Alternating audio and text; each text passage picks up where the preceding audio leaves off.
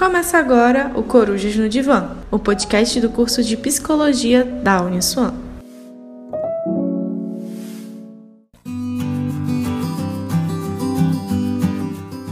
Olá, meu nome é Vitor Incuto e eu sou aluno de Psicologia da Uniswan.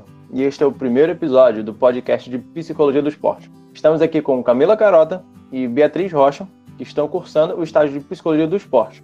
Olá, meninas, sejam muito bem-vindas Gostaria de começar pedindo que vocês contassem para a galera que não conhece essa área o que é, afinal, a psicologia do esporte.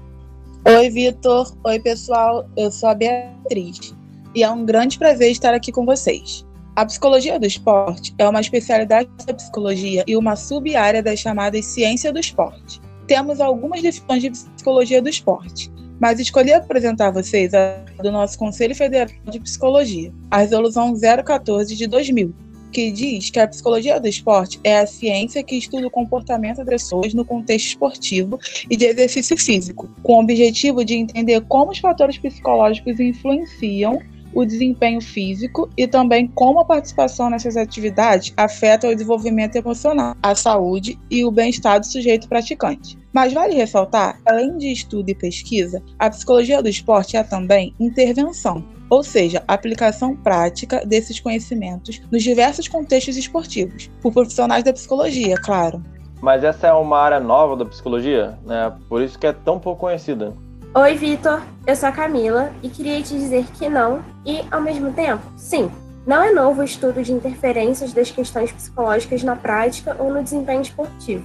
Em 1897, George Fitz, que era professor da Universidade de Harvard, estudou como o jogar poderia ser um meio de preparo para a vida, propiciando o desenvolvimento da capacidade de julgamento, da habilidade de perceber as condições ambientais de forma correta e conseguir reagir rapidamente ao ambiente mutável. No ano seguinte, Norman Triplett, considerado por muitos o pai da psicologia do esporte, investigou a influência da presença de um adversário no desempenho de ciclistas de alto rendimento e percebeu que a presença de um competidor aumentava a motivação e, consequentemente, o esforço do atleta.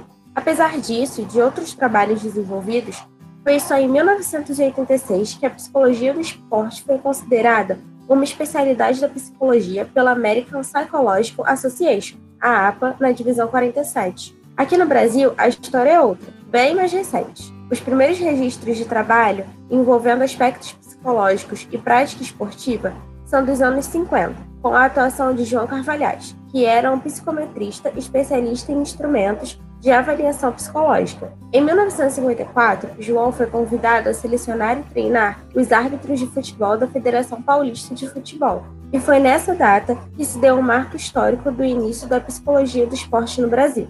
Outro profissional de grande importância para o início da psicologia do esporte no Brasil foi a Taíde Ribeiro da Silva, que acompanhou a seleção brasileira de futebol tanto em 1960 quanto em 1962, quando se consagrou bicampeão do mundo. Além de atuar junto aos atletas e comissões, João e Ataíde participavam de congressos internacionais e escreveram os primeiros livros de psicologia do esporte do Brasil. Em 1992, nas Olimpíadas de Barcelona, tivemos o primeiro registro de um trabalho de preparação psicológica bem-sucedido. Foi com a equipe masculina de vôlei que ganhou a medalha de ouro. Na década de 1990, começaram a surgir cursos de extensão, especialização na área e um movimento para elevar a psicologia do esporte para as grades curriculares das faculdades de psicologia e educação física. Apesar de já bastante difundida pelo Brasil, a psicologia do esporte só foi oficialmente reconhecida como uma especialidade da psicologia pelo nosso conselho nos anos 2000. E a partir deste reconhecimento pelo conselho, cresceu o interesse do Comitê Olímpico Brasileiro pelo trabalho de psicologia do esporte. Em 2004, nas Olimpíadas de Atenas, o COB levou um psicólogo para acompanhar a delegação brasileira toda. Em Londres de 2012, 11 modalidades contaram com a atuação de psicólogos. Para as Olimpíadas de 2016, o COB contratou, de forma efetiva, três psicólogos para gerenciar a área e desenvolver ações junto aos demais psicólogos dos atletas e equipes, visando os próximos ciclos olímpicos. A psicologia do esporte, então, vai trabalhar visando a melhoria do rendimento esportivo desse atleta, certo? Não só. E o campo de atuação da psicologia do esporte é muito amplo. Ela está presente, por exemplo, no chamado esporte escolar ou educacional, que tem por objetivo não o rendimento esportivo, mas a formação do sujeito, norteada por princípios socioeducativos, preparando seus praticantes para a cidadania e para o lazer. Nesse caso, o psicólogo vai trabalhar o desenvolvimento de habilidades psicossociais necessárias ao convívio social e ao sucesso nos mais variados contextos de vida, por meio das vivências esportivas. Pode atuar também no esporte recreativo, aquelas práticas de tempo livre, como grupos de corrida, academias, objetivando o bem-estar do praticante, trabalhando suas metas e motivação, por exemplo. Por fim, temos também como campo de atuação os esportes ou atividades de reabilitação, voltados a pessoas com alguma deficiência. Podemos até marcar outros papos para falar mais de cada uma dessas áreas, mas a psicologia do esporte começou no alto rendimento e, de fato, é a prática que mais recebe atenção. O manejo das questões psicológicas em prol de um melhor desempenho esportivo é assunto de grande interesse de muitas instituições esportivas, mas não podemos esquecer que o atleta é um ser humano, né? E não uma máquina de fazer pontos ou quebrar recordes. Então, os psicólogos do esporte vão também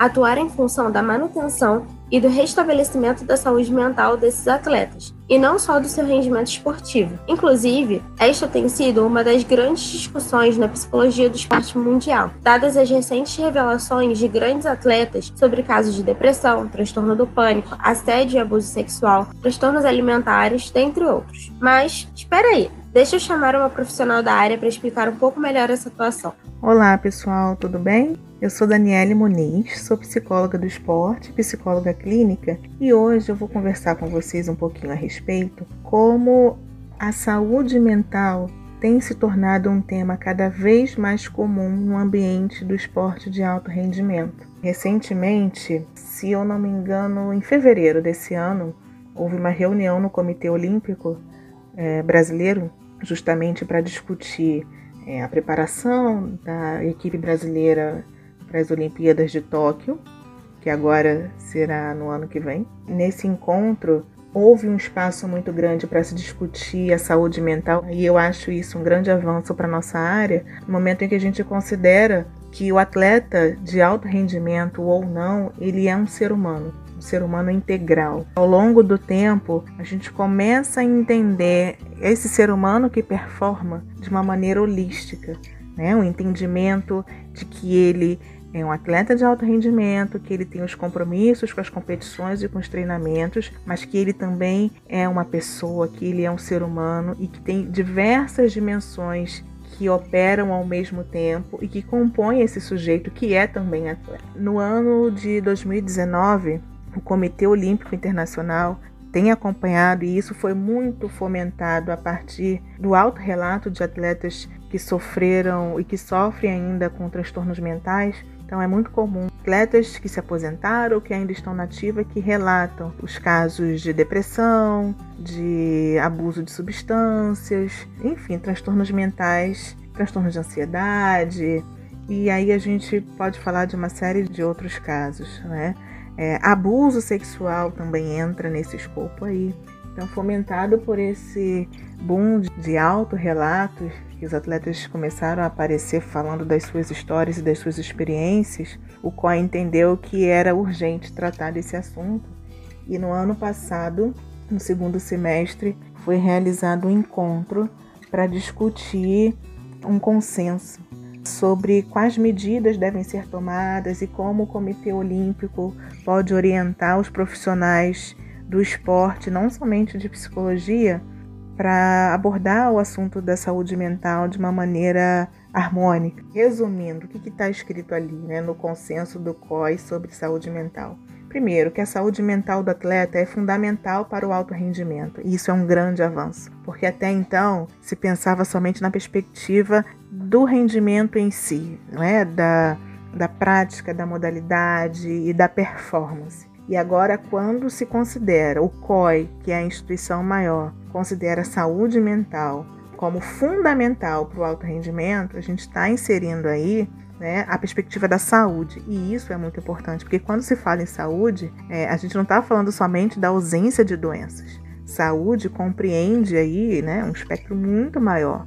Qualidade de vida, bem-estar, acesso a bens e serviços, moradia, dignidade. Então tem uma série de coisas incluídas no que a gente pode chamar aí de saúde mental. Além disso, uma outra base desse documento diz respeito, eles entendem a saúde mental, né? Ela deve ser melhor definida no contexto esportivo, porque exatamente pode parecer no contexto esportivo, os gestores e os próprios treinadores não têm o um entendimento do que possa significar isso.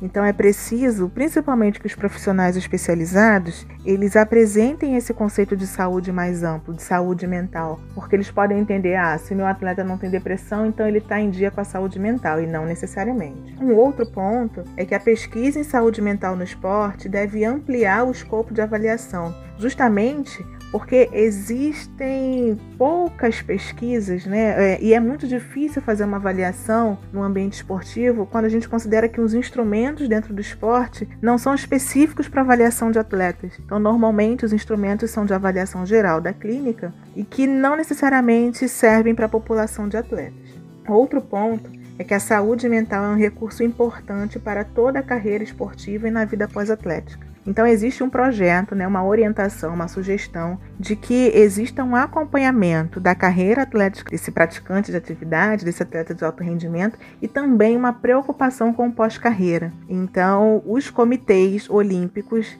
de cada país deveriam oferecer esse suporte ao longo de um determinado período, né, no pós-término de carreira. Então, o atleta que por algum motivo encerrou a carreira ou por idade, lesão ou porque simplesmente entendeu que deveria encerrar a carreira, que ele terá um acompanhamento psicológico, uma orientação para que ele conduza a vida pós-atlética. Isso é muito importante, né? Que é a famosa transição de carreira esportiva, que poucas pessoas dão atenção para isso. O quinto ponto é que o ambiente pode nutrir ou desnutrir a saúde mental do atleta, e esse ponto é muito importante. Porque o ambiente, dependendo da maneira como os trabalhos e as relações são conduzidas, o ambiente atlético, né, de performance, ele pode ser adoecedor. Ele pode ser preditivo né, de doenças mentais, de problemas de saúde, enfim. Então, a gente quando imagina um cenário esportivo, né, normalmente se pensa na perspectiva da saúde, da vitória e tudo mais, mas muito pelo contrário, existem ambientes que são tóxicos, que são prejudiciais, que existem várias relações abusivas, é, e aí violência psicológica, enfim, em alguns casos até física. E por fim, a saúde mental é assunto de todos, mas deve ser supervisionada por alguns membros específicos. E aí, ponto, né? Lógico que todos devem se preocupar com a saúde mental, mas ela deve ser supervisionada por profissionais especializados e com isso a gente garante ali um atendimento adequado, técnico, científico, realizado por pessoas treinadas em saúde mental, especialistas no assunto. E aí, se a gente pensa na perspectiva da psicologia, nós psicólogos temos esse saber. Hoje existe aí um, número crescente de psiquiatras do esporte que eu também acho importante. O psicólogo ele precisa entender quando ele precisa ampliar ali a tua rede de, de, de indicações de atendimentos, quando o atendimento deve ser feito em conjunto e aí a gente rompe de vez com a ideia de que os oportunistas de plantão possam ocupar um espaço que é tão específico e tão sério. É uma bandeira que eu já levanto há algum tempo, já há bastante tempo, eu diria, bastante tempo não, mas já tenho uns 5 anos. Hoje eu trabalho com saltos ornamentais, outras modalidades, mas mais no ambiente de consultório, mas eu não sou membro integrante do COB, mas pelo fato de acompanhar atletas do time Brasil no clube que eu faço parte, que é o Instituto Pro Brasil de Saltos Ornamentais. Eventualmente eu sou convidada para participar desses eventos, né, dessas reuniões, porque eu estou auxiliando no preparo desses atletas que podem competir as Olimpíadas de 2021. Já há um tempinho que eu entendo que não é só preparar para performance, não é só fazer o atleta entender que na hora ele tem que dar o melhor melhor de si para que ele ganhe a medalha. Não, isso já ficou para trás e eu fico muito é, feliz de saber que a psicologia do esporte está caminhando para uma visão cada vez mais holística, mais ampla, que considera diversos fatores para além do alto rendimento. Né? Porque nós somos profissionais de saúde e é isso que importa. Mais do que o resultado, no meu humilde entendimento. Então, um abraço a todos e até a próxima. Então, galera, o podcast da Psicologia do Esporte fica por aqui. Eu agradeço a entrevista especial da psicóloga Daniele Muniz. Esta edição contou com a participação de Camila Carota e da Beatriz Rocha. E eu sou o Vitor Incuto e até a próxima.